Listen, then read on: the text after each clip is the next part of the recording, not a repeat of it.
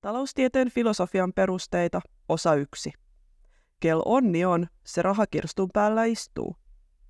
Artikkeli julkaistu interes.fissä 23. elokuuta 2023. Lukija ja kirjoittaja Marianne Palmu. Minua on jo pitkään vaivannut se, että taloustieteessä kovin yksioikoisesti yhdistetään taloudellinen kasvu hyvinvointiin ja sitä kautta myös onnellisuuteen. Ihminen ajatellaan taloustieteessä oman hyötynsä maksimoijaksi, toimijaksi, joka on kyltymätön lisämateriaan ja hyvinvoinnin hamuaja. Tämä johtuu siitä, että sopeudumme nopeasti uusiin elinympäristöihin, myös mitä rahaan tulee. Kun hyvinvointimme lisääntyy, nautimme siitä vain hetken ja kotvan kuluttua haluamme jälleen lisää. Hyödyn maksimoinnin taustalla vaikuttaa vahvasti utilitarismi. 1800-luvulla Jeremy Benthamin ja John Stuart Millin synnyttämä aate, jonka mukaan tekojen moraalinen hyvyys määräytyy sen tuottaman hyödyn perusteella. Utilitarismissa hyöty rinnastetaan onnellisuuteen, mutta taloustiede omaksui mallin teorioidensa pohjaksi, ja pian se oli jo länsimaisen kulutusyhteiskunnan vankkana perustana. Hieman hassustikin Millin moraalin perustana olevasta suurimman onnellisuuden periaatteesta tuli 1900-luvulla kulutuksen mittapuu. Ihmisillä, eli kuluttajilla, nimittäin oli vapaus tehdä valintoja omien yksilöllisten tarpeidensa tyydyttämiseksi.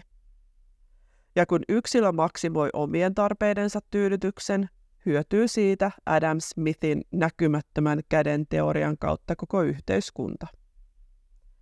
Tätä hyödyn maksimointia alettiin mittaamaan puhtaasti taloudellisista lähtökohdista käsin. Niinpä 1900- ja 2000-lukujen aikana taloudesta ja sen kasvusta on osaltaan kuin varkain tullut myös hyvinvoinnin mittari.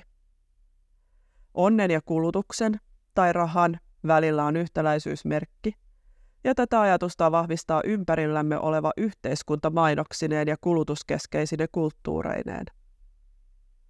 Jossain väärin väite pitääkin paikkansa. Raha nimittäin on suuressa roolissa niillä tulotasoilla, joilla on vaikea tyydyttää perustarpeita, kuten saada päivittäin riittävä ruoka-annos, puhdasta vettä, katto pään päälle ja lapset kouluun. Rahalla on onnellisuuden suhteen kuitenkin laskeva rajahyöty, ja saturaatiopiste tulee vastaan ennen pitkää.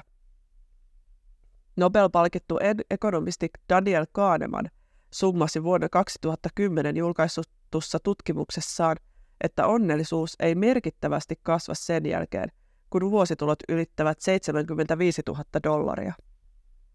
Tosin vuoden alussa hän itse todisti väitteensä vääräksi tuoreemmassa puhelinsovellukseen pohjautuvassa selvityksessä, jossa yhteenvetona todettiin, että onnellisuuden tunne voi kasvaa myös edellä mainittua suuremmilla tuloluokilla aina yli 200 000 dollarin. Suomalaisissa tutkimuksissa täysin lineaarista yhteyttä rahan ja onnen välillä ei kyselyissä ole havaittu. Esimerkiksi elinkeinoelämän valtuuskunnan EVAN vuonna 2021 julkaisemassa onnellisuuskyselyssä hyvin tai melko onnelliseksi elämänsä kokeneiden osuus nousi tulojen kasvaessa 50 000 euron yli vuodessa mutta tätä suuremmissa tuloissa oli vaihtelua. Rahan ja onnen suhde ei kuitenkaan ole absoluuttisesti numeroilla perusteltavissa, vaan onnellisuuden kokemukseen vaikuttaa ympäristö.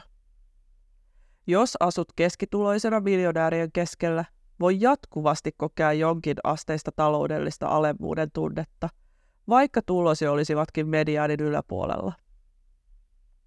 Ja toisaalta, kyllähän se monen sydäntä lämmittää, jos liukuu pihalle upouudella Teslalla naapurin puunatessa omassa autotallissaan harmaata kansanautoaan. Se, missä elät ja mitä juuri sinun elinympäristössäsi arvostetaan, vaikuttavat juuri tähän suhteelliseen onnen tunteeseen.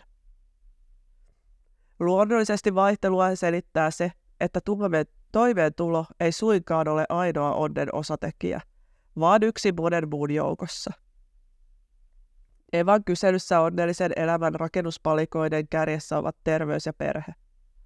Vastanneista 92 prosenttia pitää hyvää terveyttä onnellisen elämän edellytyksenä. Perhettä korostaa 89 prosenttia ja muita hyviä ihmissuhteita lähes yhtä moni, 87 prosenttia.